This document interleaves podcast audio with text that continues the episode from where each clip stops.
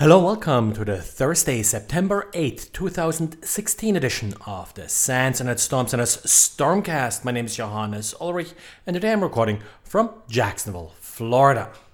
In case you're using our block list, I updated it uh, earlier today. Really, the only thing that changed is how I'm actually picking these top 20 slash 24 networks. Other than that, the format and such stayed the same, so you shouldn't really see much of a difference here if you just import it. If you do see any problems, please let me know. Also, if you do see any false positives, please let me know. And actually, the main reason for this rebuild was to change the architecture somewhat to make it easier to automatically eliminate some common false positives. CERT.org published an advisory regarding Fortinet FortiWAN load balancers. Apparently, they suffer from five different vulnerabilities. Only one of these vulnerabilities has been addressed so far, and according to the advisory, Fortinet has been somewhat non responsive to these vulnerabilities.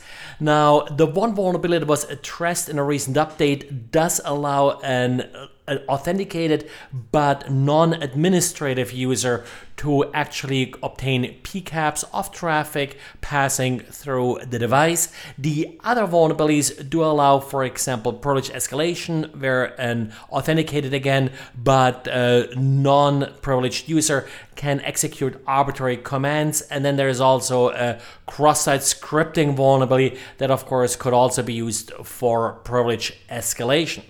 CERT.org did assign a base CVSS metrics of 9.3 to these vulnerabilities. There isn't really a great workaround for any of them at this point, uh, but what you probably should do is just limit access to the device and not hand out credentials unless you further audit access to the device.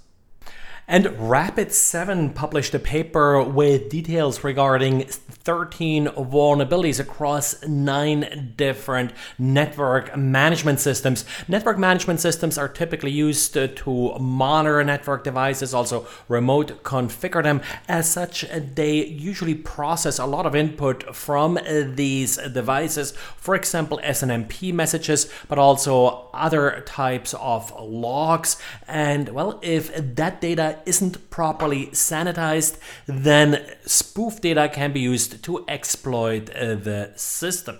And of course, once your attacker does own your network management system, they may very well own your network. They at least know what devices are connected to network, and in many cases, they'll be able to modify configurations. So these network management systems are certainly a very important asset that you need to protect well.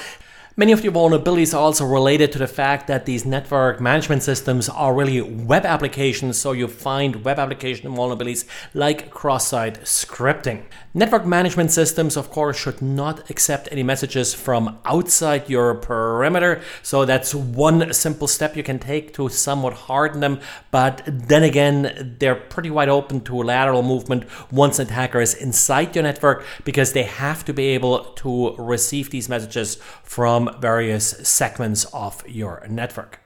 Any Committee on Oversight and Government Reform published a lengthy report with details regarding the large OPM hack that made big news last year. It turns out that the initial breach happened due to credentials stolen from a contractor. So essentially, the attacker was able to log into the system with valid credentials. One of the big issues, of course, that has been pointed out here is that there was no two factor authentication in place. Insofar, it was relatively easy for an attacker to steal and then reuse the credentials. I didn't see anything in the report about how they got to these credentials. Could have been phishing, could have been that this contractor reused his credentials on other systems that got breached. But the full report is, I think, 240 pages, and I didn't get through all of it yet. Another interesting fact that was mentioned here is that there were actually two, fa- two attackers that breached the system. The first one was discovered and monitored for a while until it was locked out. The second one was not discovered and is likely responsible for the theft of millions of documents try to take at least a look at the executive summary of the report. Of course, a lot of it is also about politics, in particular, as far as OPM is uh, concerned. But uh, some of the lessons learned, like for example, two factor authentication, could certainly be applicable to others.